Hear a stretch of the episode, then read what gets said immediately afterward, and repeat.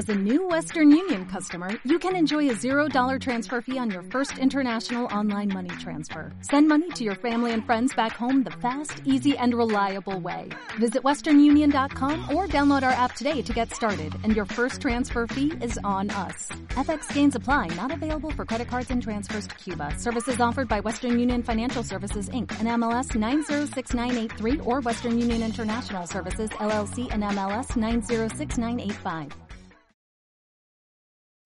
Bueno, yo les hablé en la primera hora de, la salud, les hablé de la educación, me incorporé porque fui parte orgullosa de un proyecto que, que llevó adelante Germán en Campos junto a un montón de gente, lo nombro a él para no nombrar a todo el enorme equipo. Yo en ese, en ese documental, película, eh, trabajé en una pequeña parte hablando una pequeña parte de ficción, es una película que habla sobre la educación.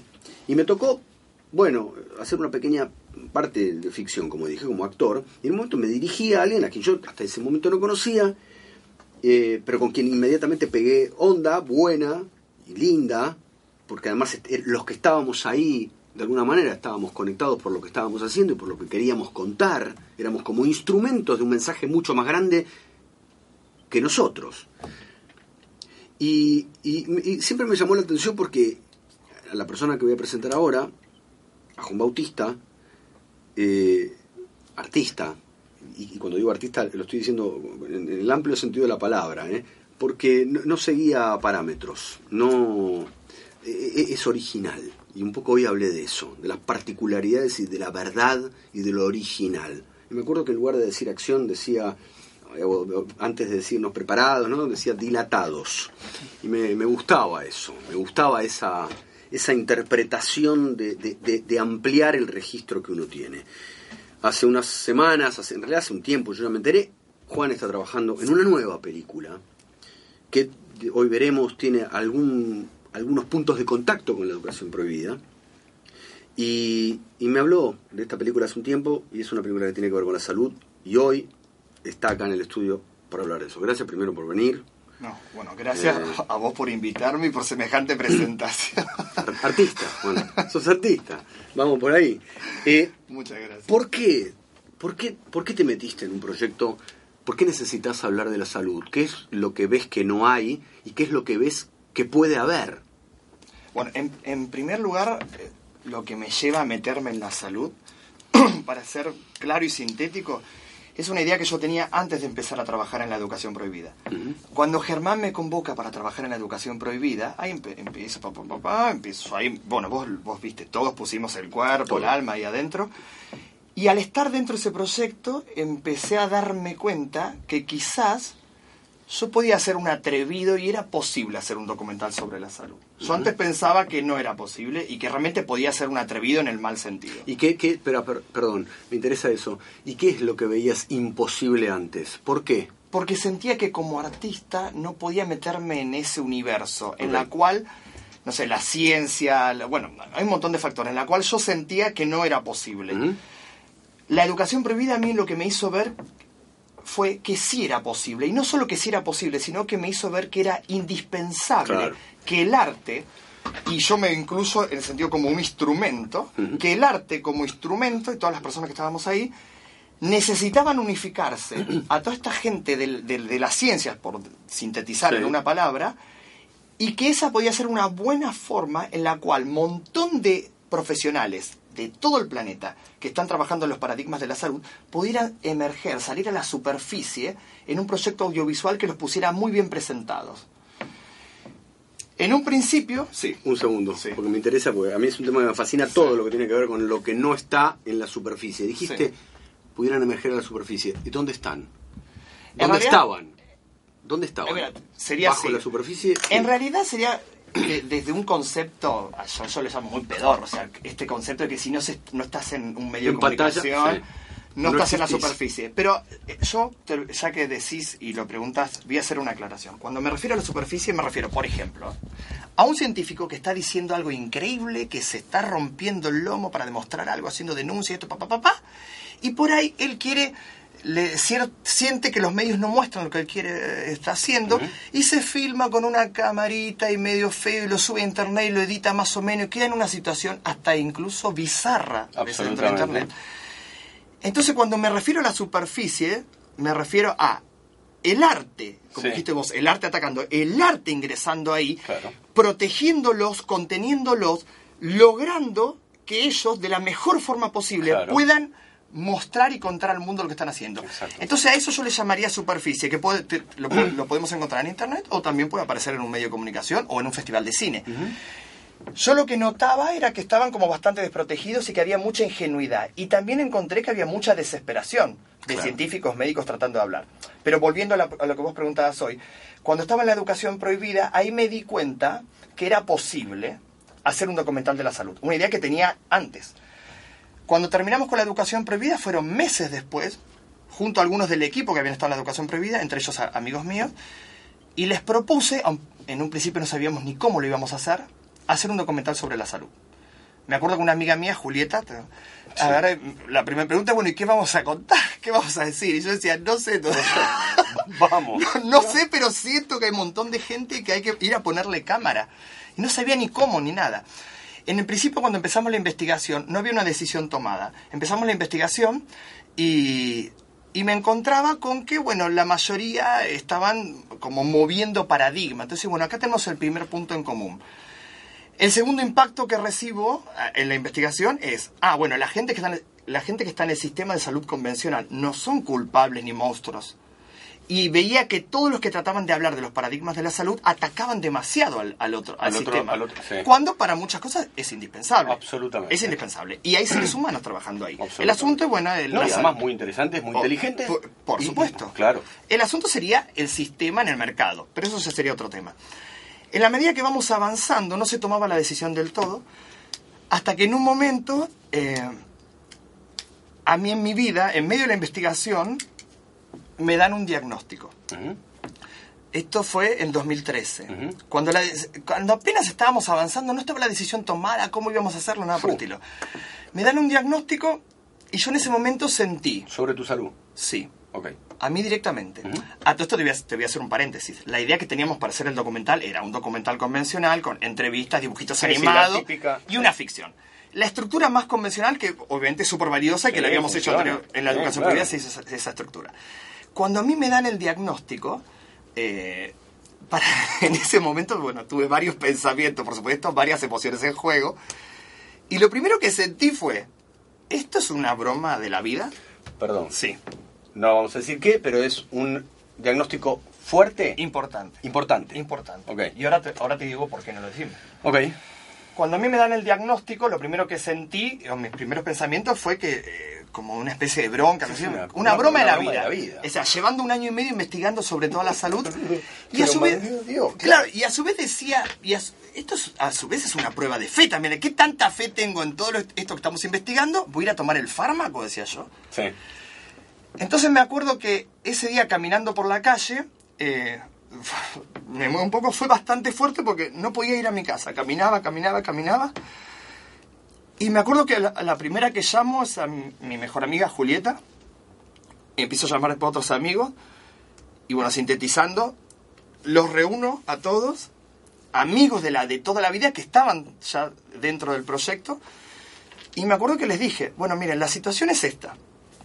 Me acaba de salir este diagnóstico. Eh, y mientras venía a casa, pensé lo siguiente. Tengo dos opciones o quedarme con que esto es una broma de la vida y con bronca y que no puede ser que justo estoy haciendo un documental y pasa esto. O está esta otra opción en la cual nos puede involucrar a todos, que es, ¿y si quitamos del documental de la salud, ponerle una ficción como médula espinal? Y ponemos, llamémosle un reality. Sobre vos. donde, donde, donde yo haga un tratamiento y buscamos médicos, abogados, escribanos, todo. Y lo documentamos todo yo me acuerdo que en ese momento sentía como angustia, dolor, sentía que me explotaba la cabeza, que no sabía si era consciente de lo que yo estaba diciendo, y todos mis amigos empezaron como a festejarlo. ¡Ay! Salieron del drama y me- ninguno estaba en el drama. ¡Ay, qué bien, bárbaro! Sí, vamos a demostrar esto, lo otro, aquello. Excelente, no sé cuánto. Y yo estaba como dentro de mí diciendo, ¿pero qué estoy haciendo? O sea, ahora ya no puedo, no puedo retroceder. ¿Eso fue hace un año y medio? Esto ya hace dos No, años más, y dos medio. años y medio. Entonces, ese, es, esa anécdota, llamémosle, es la que termina de configurar este documental y cuál iba a ser la idea realmente y cómo lo íbamos a llevar adelante. Obviamente, a partir de ese momento el equipo empieza a crecer, empezamos a hacer entrevistas y nos dimos cuenta que el documental iba a tener esta estructura, es decir, trabajar la salud, la enfermedad en general, a nivel internacional, con animaciones, entrevistas, todo, y en la columna vertebral iba a ser el reality, El caso, tu caso. donde yo estoy vivenciando un tratamiento real. Obviamente que una vez que logramos eso, tardamos varios meses en encontrar primero un médico holístico con nuestra visión y que pusiera la cara en la- ante la cámara. Se- se Pu- la Punto uno. sí. Después encontrar un abogado que se metiera y pusiera también la cara ante la cámara y escribano. En seis meses aparecieron todos y una vez que estuvieron ellos, ahí empezó a funcionar todo. Y ya era súper fácil. A niveles, no sé, decirte, le escribo a una científica en Alemania, pi, pi, pi, pi, pi, pi, y me decía su respuesta. No hace falta que me mandes carpeta, no me expliques más nada. Te doy el sí. Escribirle a otro en Australia me decía, vi la educación prohibida. No hace falta, en Australia, no hace falta que me cuenten más nada. Ya tenés el sí. Eh, no sé, y así, te podría contar un ¿Y pa- montón. ¿Para vos con qué tiene que ver eso, Juan? ¿Con qué tiene que ver? Sí. Para mí, te voy a decir, eh, tengo dos puntos de vista ante esto. Uno es que muchos cuando ven la educación prohibida, inmediatamente se dan cuenta que va a ser un trabajo serio, Sí, sí. que se va a hacer a nivel internacional y que saben que ellos no saben moverse dentro de Internet para viralizar algo. Eso es una. Y otra visión es que en algún punto están la mayoría de los que están trabajando en estos paradigmas, te hablo médicos, científicos, antropólogos, no sé, te podría enumerar un montón de especies dentro de la salud, la mayoría están como desesperados porque alguien venga, les ponga una cámara Pero y puedan claro. contar al mundo Pero claro. lo que están descubriendo, las cosas que están haciendo. Es decir, es una mezcla de las dos cosas, creo yo. Eh, no veo egos en juego, en la gran Bueno, mayoría. Eh, me, me incorporo un pensamiento, Sí. ¿no? En relación a esto, yo incorporaría algo más eh, a estas razones que, que esgrimís, que es que hay una cierta conexión extraña, digo, de energía, energéticamente hablando. Cuando yo me enteré que se estaba haciendo la educación prohibida, yo le mandé un mail a, a Germán, Germán, me ¿eh? acuerdo, sí. Y Germán me dijo, mira, qué loco que me escriba, porque yo te estaba por escribir, o sea, te estaba buscando, hace tiempo había pensado en vos, y en realidad eh, ah, vos dijiste algo para mí fundamental, ¿no? Que es el, el no ego, por eso yo vuelvo, vuelvo a algo que dije antes, que es casi como instrumentos somos de un relato que vaya uno a saber, porque tampoco es que nosotros tenemos tan claro, ni en la educación prohibida, es que se planteaba, bueno, este paradigma tiene que Totalmente. dejar de existir y el nuevo es este. Totalmente. No, el nuevo es algo eh, vivo que está construyéndose diariamente, que tiene que ver con un desarrollo personal, colectivo también. Pero por eso digo, ahí hay una conexión bastante difícil de medir Sí, y sí, de sí, fotografiar y de explicar, que es que cuando vos vas a alguien, más allá de esta necesidad que tienen de que lo que ellos piensan se pueda decir, es que en realidad evidentemente hay algo que todos nosotros sabemos que no se está diciendo y que en realidad uno lo que dice, sí, por favor, digámoslo entre todos. Tal cual.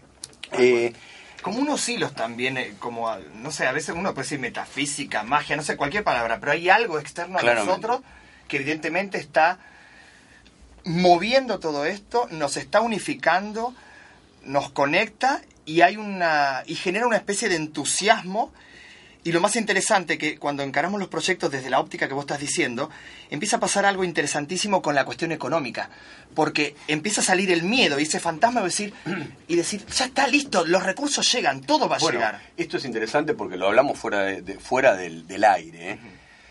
que es como hablar de lo económico y hasta de, de esta construcción que vos querés llevar adelante con tu película, que es una construcción que creo que la prueba piloto de alguna manera la hizo la educación prohibida acá en la Argentina. El primero, sí, sí. eh, que es esta construcción colectiva de un proyecto evidentemente colectivo. Totalmente. Digo, porque no es una no era un proyecto de Germán que Germán pl- planteaba una idea y no, evidentemente Germán estaba lle- llevando adelante algo que era el barco de muchos Y entonces se empezaron a sumar un montón de productores, no sé cuántos, no me recuerdo si Germán nos escribe, de, productores en el mundo que mandaron su dinero, que podía ser un dólar o 500. ¿Estás llevándolo adelante de la misma manera? ¿Viene esta etapa ahora en el proyecto? Sí. El documental este de la, bueno, se llama La salud bajo control, vamos a poner eh, así que el nombre con todas las letras. Eh, el, la, el carril de producción que tomamos es exactamente el mismo, como fue la educación prohibida. Sí, buscar donaciones por internet. Hasta ahora vamos bastante bien, es decir, ponele que será el 30% hasta ahora recaudado de lo que sería la totalidad. Recién llevamos el 40% hecho del documental. Sí, la, idea es buscar, eh, ir moviéndonos para buscar donaciones. Donaciones en sentido eh, más amplio de la palabra, porque donar no es solamente venir con dinero. Hay, gente que viene y te dice, yo tengo un equipo de sonido, lo pongo, o te viene y dice, yo tengo un vehículo, o por ejemplo, ahora tengo que hacer, tenemos que ir a hacer entrevistas a Estados Unidos en enero, que serían las últimas las de las principales, y ya aparece un donante anónimo que no quiere que digamos su nombre, que paga pasajes de dos del, del equipo para ir, por ejemplo. Y eso se va dando todo el tiempo. Es como mágico y ayuda también a, no tener primero ese chip en la cabeza, ese como sacar, sacar el software viejo y meter el software nuevo. Y con el software nuevo uno planifica, arma y no pensás nunca en el dinero. Solamente en el objetivo. Hay que llegar acá. ¿Cuánto tenemos que ir? Tres. Hay que tener esta cámara, este otro, este equipo, listo. Listo, ya está. Hablemos con la persona. Listo, la persona dijo que sí. ¿Qué fecha? Lista. Acordada. ¿La plata? No importa. O sea, ni lo pensamos. Y ahí es donde está lo que vos decís, que hay algo, yo le llamo así, como algo externo a nosotros, que están moviendo hilos porque evidentemente estamos transitando un momento en la humanidad donde todos estos paradigmas se tienen, yo les llamo así, se tienen que sacar a la superficie, tienen que salir a la superficie. y los que estamos en los lugares de comunicadores, artistas, tenemos una responsabilidad que quizás a veces yo pienso que no es solamente trabajar, realizarlo, pulirlo y subirlo a la, red, por ejemplo. Creo que también tenemos la responsabilidad de poner tanta creatividad en cómo lo vamos a mover dentro de la red que en la, obra sí misma. Claro. Porque la viralización no se va a hacer espontáneamente. Las primeras viralizaciones fueron espontáneas hace unos años atrás, ahora ya no. Entonces creo que hay, hay un poco de responsabilidad ahí. Y el, en este documental, yo te juro, cada paso que vamos dando, cada entrevistado que tenemos, cada resultado de análisis mío, lo que sea, te juro que voy sintiendo, y todo el equipo, cada vez mayor responsabilidad. Sería un acto muy egoísta de nuestra parte seguir avanzando en esto y ponerlo en internet y dejar, que, el viento lo lleve por ahí Pero yo ahí pregunto una cosa, ¿no? en realidad como uno está pensando en, vos estás haciendo esto, te vas sorprendiendo, y ahora hablaremos, hasta sorprendiendo con tus cambios físicos, y, hablaremos de tu caso, porque está, vos estás poniendo como un reality tu vida ahí, tu salud o tu enfermedad ahí. Digo, uno ya está pensando en vos podrías hoy sintetizar, y no quiero que sintetice todo, porque si no, el día que la gente vea la película, ah, no, yo ya sabía esta historia, o no la van a ir a ver, o no le van a interesar, porque dice, no, yo ya lo sabía, que es, ¿cómo podés sintetizar lo que la salud o el sistema de la salud es en el mundo? ¿Y qué es lo que descubriste con esto, con esta película, con este desarrollo, con este 40% de película hecha? Mira, te, lo voy a hacer bien sintético. Uno de los primeros golpes que descubro, en función de lo que vos estás diciendo, primero fue muy fuerte cuando uno, cuando nos damos cuenta que en realidad no es un sistema de salud, es un sistema de enfermedad. Eso te, te, voltea la cabeza. ¿cómo, ¿cómo, es un juego de palabras? No, no es un juego de palabras. No es un juego de palabras. Es muy profundo esto. Si lo analizamos técnicamente, el sistema no es de salud, es de enfermedad. Eso es un punto muy importante. Lo otro es que cuando entrevistamos en un momento a Paco Maglio, no sé si lo ubicás, unos grandes infectólogos de nuestro país, hoy en día es un hombre muy mayor, que él nos dijo, entrevístenme, entrevístenme antes que me vaya del mundo. Fue como un grano en el ano para la época de Menem. Él en un momento de la entrevista nos dice, miren, todo lo que ustedes quieran hacer en el sistema de salud, mover paradigmas, poner, cambiar esto, hacer revoluciones, modificar, no pueden hacer nada si primero no ponen sobre la mesa lo siguiente y lo comprenden. El sistema de salud barra enfermedad es el tercer circuito de movimiento de dinero del planeta. Dice, si ustedes no analizan eso en profundidad, ¿qué es? No van a poder hacer nada, van a estar poniendo parches en todas partes. Una vez que ustedes llegan a eso, se van a dar cuenta cómo empezar a trabajar las otras piezas, a tal punto de que eso no va a ser el eje por más que ustedes transmitan algo y la persona siga metida en este sistema y no pueda hacer nada, le van a estar, le van a estar tocando una nota dentro de ellos, en la cual van a abrir los ojos y van a empezar a hacer pequeños movimientos y los movimientos son internos. Porque el día que nos damos cuenta que tenemos un sistema de enfermedad, el siguiente paso es, ¿qué nos hicieron creer que es la enfermedad? La enfermedad no es un, enemigo, no es un enemigo. Todo es bélico. Todo en el sistema de salud, enfermedad, es, está visto y está accionado y lo tenemos en el cerebro desde un lugar bélico. Debo atacar, debo destruir, debo matar el virus, debo esto, debo lo otro. Y me parece que ahí es uno de los primeros, eh, los primeros puntos. El primer paradigma está en uno mismo más allá que uno pueda comprender o no todo. Porque uno puede no comprender muchas cosas, el sistema es de una ingeniería, de una complejidad que no se puede creer realmente, pero donde vos tocas una nota, la principal, que es, a ver, me parece que nos hicieron creer que salud es blanco, enfermedad negro, y no. Es gris, es gris, y es una balanza que es un, desequilibrio, no es, no es salud enfermedad. Y creo que ese es el primer golpe en el cerebro. Y lo tenemos muy arraigado en el inconsciente. Obviamente que hay un montón de cosas que vamos descubriendo en el camino de la investigación. Algunas saldrán al aire cuando el documental se estrene. Otras las vamos diciendo de a poco para que la gente sepa en dónde estamos metidos. Pero vamos descubriendo cosas realmente que impactan, impactan realmente.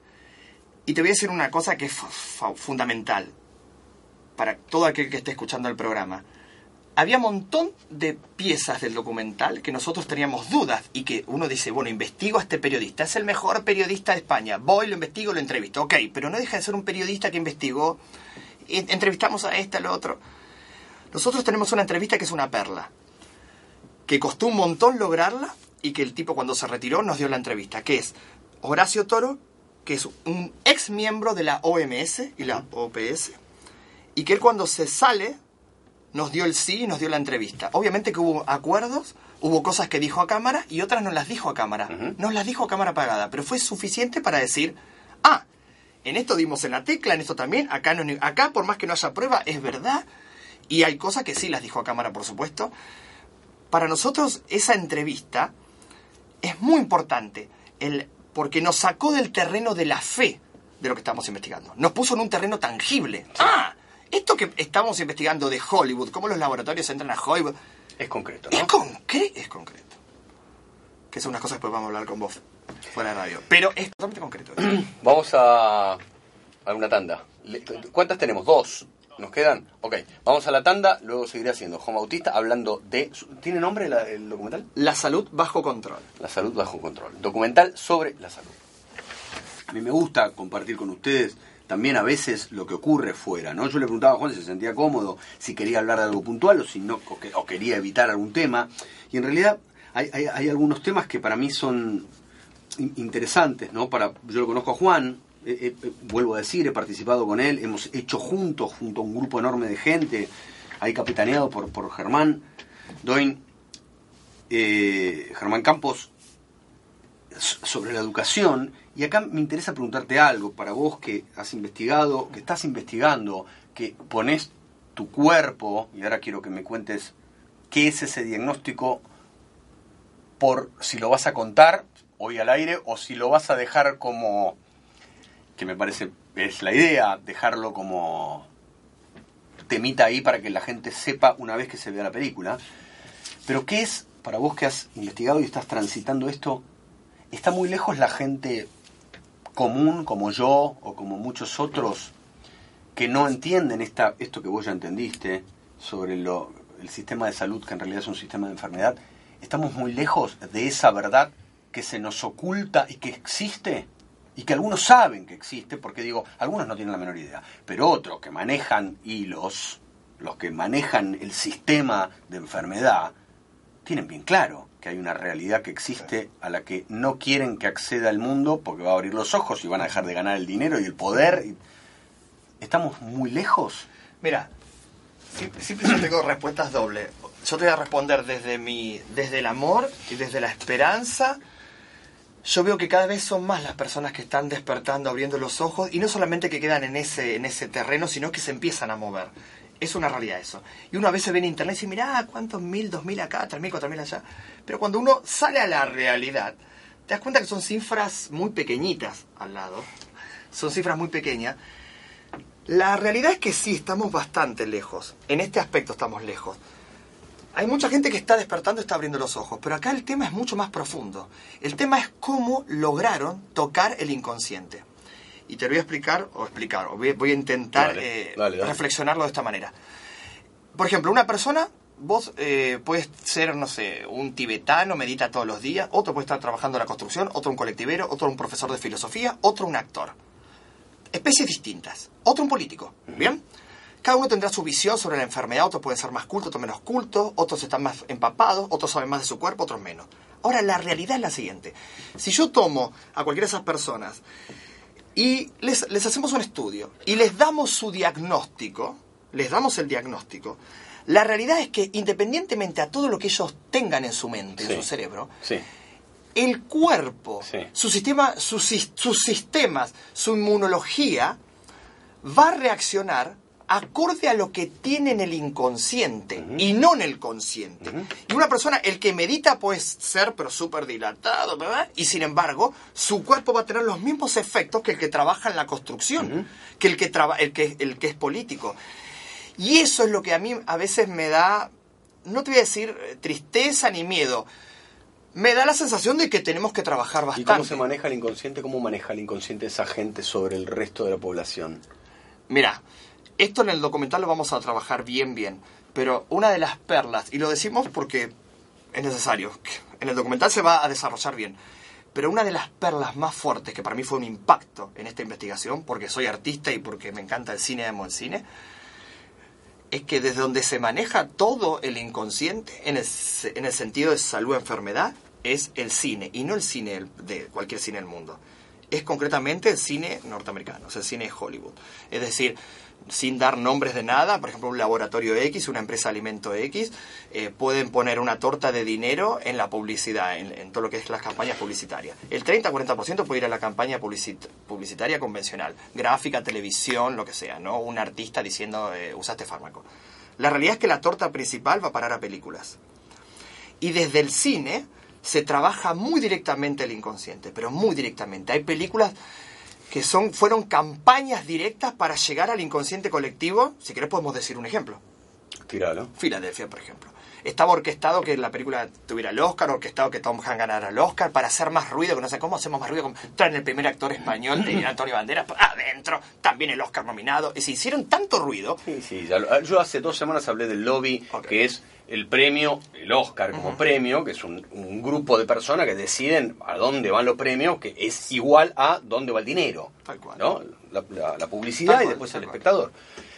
Sí, eh, Ahora, digo, claro, lo fuerte de eso es cómo se toca el inconsciente. Es decir, cómo se utiliza a los artistas que dan lo mejor. Porque imagínate, vos sos músico. Sí. Es una realidad esto. Vos sos músico, te llaman de una película de Hollywood. Y la realidad es que el 99,99% van a decir que sí, Obvio. se van a desesperar y por más que tengan ideologías van a ir a trabajar allá por X factores que los podemos enumerar en otro programa, pero van a ir y van a poner lo mejor, es decir, van a poner el alma. Y al poner el alma en lo que están haciendo es mucho más favorable a lo que ellos quieren hacer, porque la persona está poniendo el alma en su música. Justo en el momento en la escenita que el médico se le acerca al nene y le dice, el cáncer te lo vamos a curar con guardapolvo blanco del sistema de salud convencional. Es decir, no es nada casual todo lo que hacen ahí No. adentro. Nada es casual. Y la realidad es que los artistas son el instrumento principal. En este momento en Hollywood, son- bueno, hace rato son el instrumento Sí. principal. Creo que el arte en este momento está totalmente dormido. Es decir, después de la década del 90 han logrado que el arte pase a ser entretenimiento realmente. Y como decías vos al- hoy cuando me senté acá, el arte, el ataque, el arte, el ataque. Yo creo que en este despertar de conciencia que estamos viviendo, porque es real y no lo podemos negar, donde el arte se vuelva a despertar y vuelva a emerger, porque está dormido ahora, no se le cae una idea a nadie, no hay, icon- no hay nadie icónico, no hay lenguajes, no hay nada, donde el arte se vuelva a despertar, la conjunción este- entre estos dos polos, entre comillas, va a ser realmente el arte del ataque. Aunque la palabra ataque es No, rara, no, pero en realidad- eh, me- metafóricamente En hablando, cuando yo lo, hoy lo, lo puse, ¿no? Yo lo puse varias veces esto. Luis Alberto Pineta dice, ¿quién resistirá cuando el arte ataque? El arte, y esto fue un debate hace unas, unos meses en- con un grupo de actores, que en realidad es interesante porque en una plaza eh, di- dimos un discurso y cantamos y todo, y en un momento había un- una, una de las directoras, actrices, escribió un texto que decía, nosotros tenemos las, eh, las armas de la palabra y del canto. Y yo dije, ¿por qué no sacamos armas? Tal cual. Digo, no, ¿por qué no usamos instrumentos? Los instrumentos, digo, de un lado Las están las armas, los instrumentos, los instrumentos, instrum- ¿no? ¿Por qué? y digo, claramente, y en realidad una y otra vez llegamos a algo muy interesante, que es, yo lo he debatido acá, que es eh, esto que vos, de lo que vos hablaste en relación a la guerra y a la paz, ¿no? Digo, si nosotros seguimos viendo como un sistema bélico eh, en nuestro cuerpo, digo, cuando en realidad también hay una información que trae la fiebre, digo, los médicos más, no te dicen, no, pará, la fiebre trae una info, te está cuidando, te está regulando, vos regulás tu temperatura, hay un montón de cosas. En realidad es, yo creo que esto es algo, eh, el arte va, cambiémosle la palabra atacar, perdón Luis Alberto, eh, digo, el avan, ¿quién resistirá cuando el arte avance en lugar de ataque? No, pero digo, pero es lo mismo, porque está avanzando y el arte no va a poder ser detenido, porque ves lo que está pasando, la conciencia está despertando, la gente se está, se está dando cuenta, hay un montón, un día con Germán Doin en una reunión éramos no sé, yo le preguntaba a Germán, ¿cuántos son los padres que, que hemos sacado a los hijos del sistema educativo? Me decía 20.000, no sé. Y yo decía, bueno, es el 0,05% de la población. Bueno, pero, es el 0,05, ¿no? Entonces, y digo, y muchas veces yo, como actor, tengo un 99% de miedo antes de subir al escenario, pero hay un 1% que me dice, salí que va a estar todo bien. Y ese 1% termina triunfando, ¿no? Digo, termina diciendo, bueno, salí y vencí, y no lo quiero llevar nuevamente a un terreno bélico, pero es... Trascendí. Tras, claro. Entonces digo, ¿sentís que esto, esto que te está pasando, que está pasando, es de un... es de una...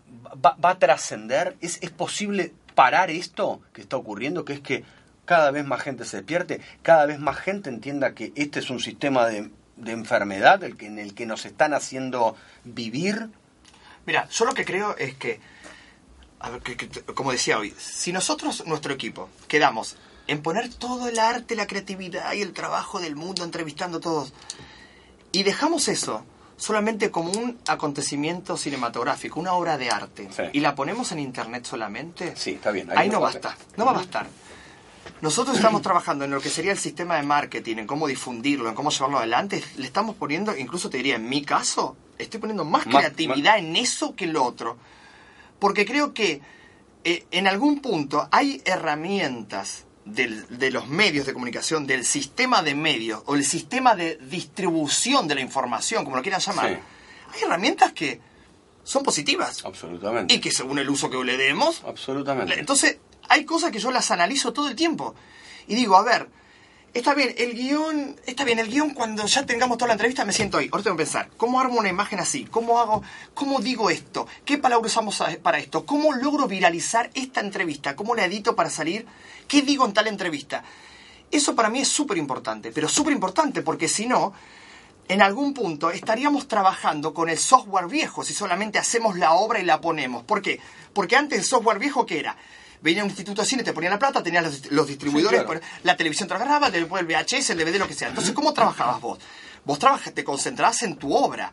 Después había otros, otros que iban a trabajar en cómo esa obra iba a llegar a todas partes. Eso para mí es el software viejo. El software viejo nos trae Internet, en la cual tenemos en nuestras manos la oportunidad de crear y trabajar para que nuestra obra llegue a la gente y por un circuito limpio que no esté infectado y que no venga alguien y ponga plata y te diga esto lo pongo acá pero me modificas esto. Claro. ¿Se entiende? Claro.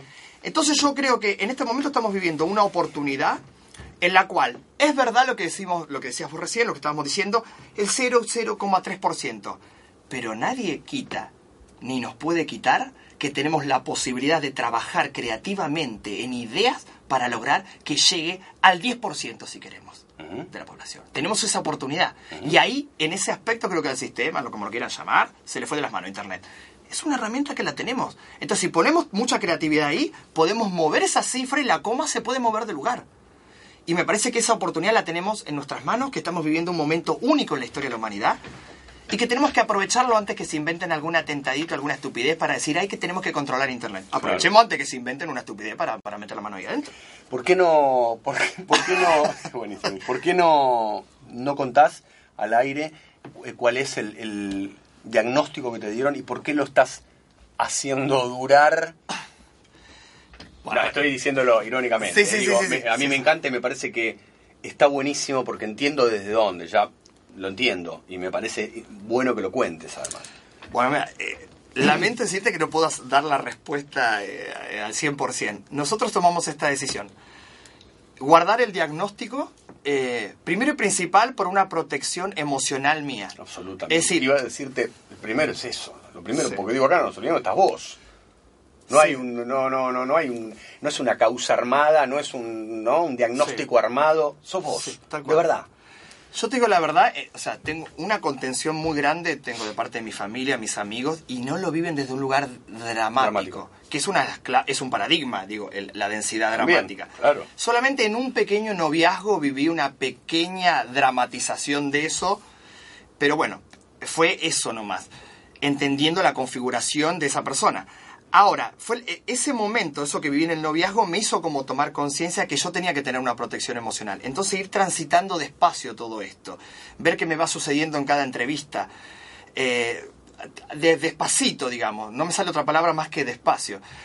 Ahora, por otro lado, te podría decir, como artista y como cineasta, e incluso Julieta Canicova, que es la, es la, guion- la otra guionista y la que va a hacer el montaje del documental, que también fue guionista de la educación prohibida y todo eso, eh, también sentimos que como creativos, como artistas, como cineastas, queremos mantener eso en secreto, queremos que no se sepa, porque creo que genera una incertidumbre que estar bueno es como si es como si vos vinieras a ver una película en mi casa y yo te cuento por teléfono el final antes, es decir, Sí, te la bajaría, es decir, siento que están esos dos factores en juego. Pero aparte porque de- yo, yo hoy te presenté como un artista y lo digo con todas las letras, eh, el artista es el que todo el tiempo se embarca en el desafío constante de zambullirse al vacío, vuelvo y estoy jugando con las palabras una y otra vez, de no saber cómo se cuenta, pero lo vamos a contar. No sé cómo voy a nadar, pero voy a nadar. Estoy en medio del agua, tengo que llegar a la costa, voy a llegar, vamos a ver.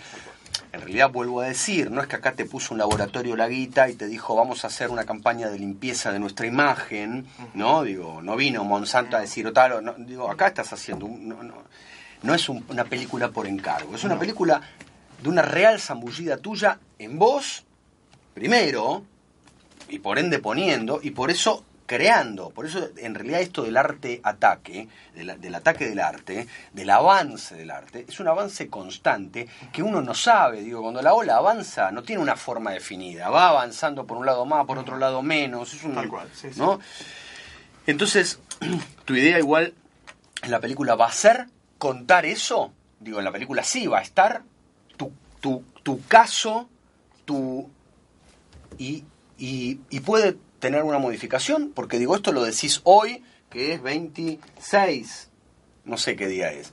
Digo, pero estás creando. Quizá mañana te cambias si estás en el 40%, y cuando llegas al 87% decís, vamos a sacar esto, y vamos a ir por otro lado.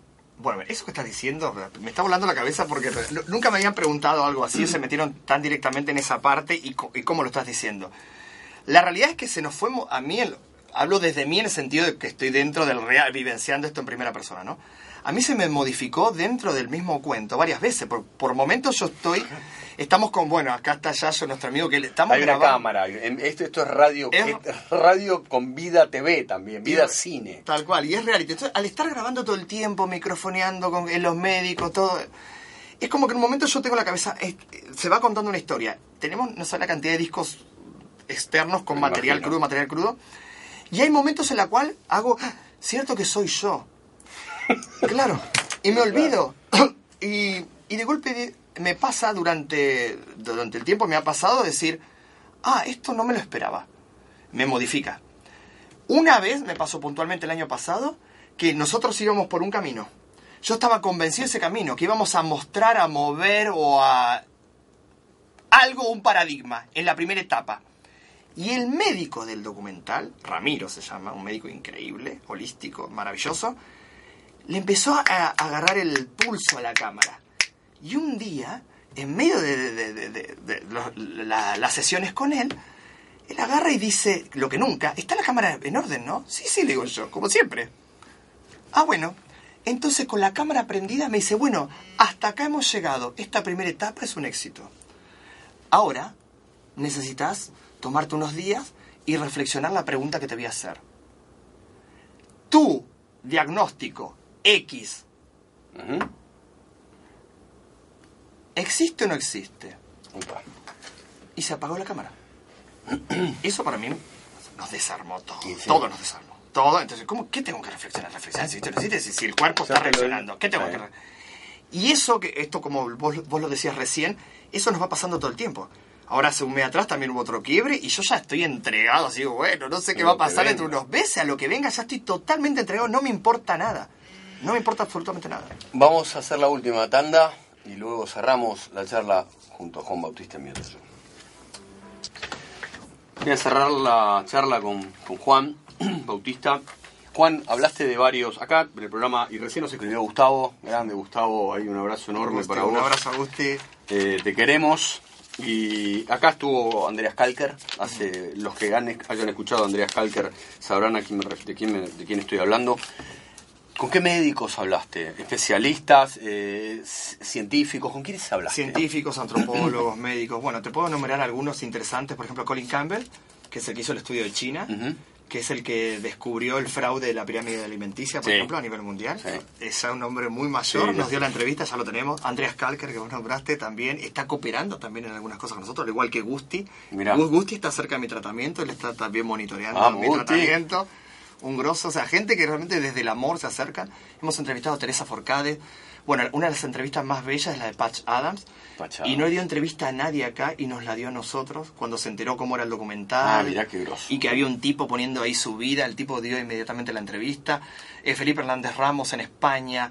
Bueno, en Sasha Barrios en Perú, por ejemplo. gen- personas por ahí que no son tan conocidas por la gente, pero que realmente son de un peso lo que están haciendo eh, a nivel mundial, ¿no? Eh, gente que ha hecho investigaciones científicas increíbles que la OMS, los CDC, los FDA, no publican nada de Y todo lo que están haciendo. ¿no? No. Pero realmente es una paleta de entrevistados muy grande. Liu Ming, que es, el, el- es uno de los más grosos eh, médicos de, de medicina tradicional china, que es el acupunturista del Papa. Ah, claro. Liu Ming también nos dio la entrevista. Eh, Wang Chen, que es el brazo, uno de los brazos derechos del, del Dalai Lama, que es uno de los que está moviendo mucho esta idea de que los, todos los polos de la salud deben unirse, todas las cosmovisiones del mundo. nos dio la entrevista también en Barcelona. Sí, la realidad es que últimamente ya a quien nos dirigimos, inmediatamente nos dicen que sí. Eh, Y es están- muy mágico eso. Está, nos quedan dos minutos. Estás en un momento donde, bueno, como recién dijimos, estás, están buscando financiación, están buscando, digo, no financiación, están buscando apoyo Apoyo, sí. y en realidad gente que se sume, un poco por lo que decíamos antes, ¿no? del, del relato colectivo y de la cosmovisión, en realidad estamos un poco en, en- en sintonía con esa idea también. ¿De qué manera puede sumarse la gente que ahora por ahí está escuchando o la que vaya a escuchar a partir de lo que esto eh, genere? Bueno, primero hay que decirle a la gente que nosotros estamos todo el equipo trabajando desde, desde el amor, si nadie cobra nada en este proyecto. Se va a estrenar gratuitamente en la red, es necesario que se sepa eso. Y estamos buscando apoyo de todo tipo. O sea, es obviamente que el, el más necesario en este momento es el apoyo económico, las donaciones económicas, porque hay que hacer muchos movimientos y se necesita para esta etapa. Y yo siempre digo lo siguiente, todo aquel que se sienta en sintonía con lo que estamos diciendo, que le resuene mínimamente algo, en el Algo. pecho lo que estamos hablando, de que, no sé, de que vea que realmente esto no lo estamos haciendo desde un lugar eh, de lucro, ¿no? Por el estilo. la educación prohibida fue así. Exactamente igual. igual. ¿no? Todos los que, bueno, los que han visto la educación prohibida ya lo saben, los que nos han apoyado y seguido en la educación prohibida ya lo saben. Eh, todo aquel que se sienta en sintonía, toda colaboración, toda ayudita, por más que le diga, ay, no, pero 50 pesos, no, para nosotros es oro y podemos hacer milagros con esos 50 pesos. Vamos a volver a charlar, ¿no? Digo, tu idea es estrenar el año que viene, En el 2017, sí. 2017, Sí, en enero, febrero, me dijiste. En el febrero son los últimos viajes a Estados Unidos, son las últimas entrevistas y la idea sería que a mitad del 2017 ya se tiene que, más o menos por esa fecha, estrenar. Bueno, eh, Juan, gracias, gracias compañero acá con la cámara grabando todo. Gracias por, por esto, digo, en realidad también por, por jugarte, como dije antes, arrojarte a un mundo desconocido, digo, no tenías claro, digo, estás destruyendo o saliendo de un paradigma y descubriendo otras aguas, así que como esos primeros enviados hace muchos años que cruzaban mares, gracias por eso. De mi parte te digo, eh, gracias de todo corazón por invitarme, por traernos acá, por permitirnos hablar con total libertad. Y vos sabés muy bien todo lo, lo que yo te aprecio. eh, digo, está- recíproco. es recíproco. Pero bueno, de todo corazón, muchísimas gracias. Y, y me encantó, y esto te lo digo de verdad, eh, cómo, cómo fuiste llevando la entrevista y cómo realmente bueno. mirás tan fino y que ves profundo. La verdad que es un placer dar una entrevista con alguien. Agradezco, tengo gente de un laboratorio que me paga, que me, me dice que le tengo que preguntar. Ahora cierro diciendo, todo, me- no, todo verdad y está buenísimo y agradezco la visita y vamos por más, Juan. Vamos, muchísimas gracias. Antonio. Gracias a ustedes, gracias Dante, gracias Gaby. Lo dejo, está Claudio ya, Albanés, que está toda la gente ahí, sí, buen maestro. Ahora nos cruzamos el pasillo. Abrazo, nos vemos, nos escuchamos la semana.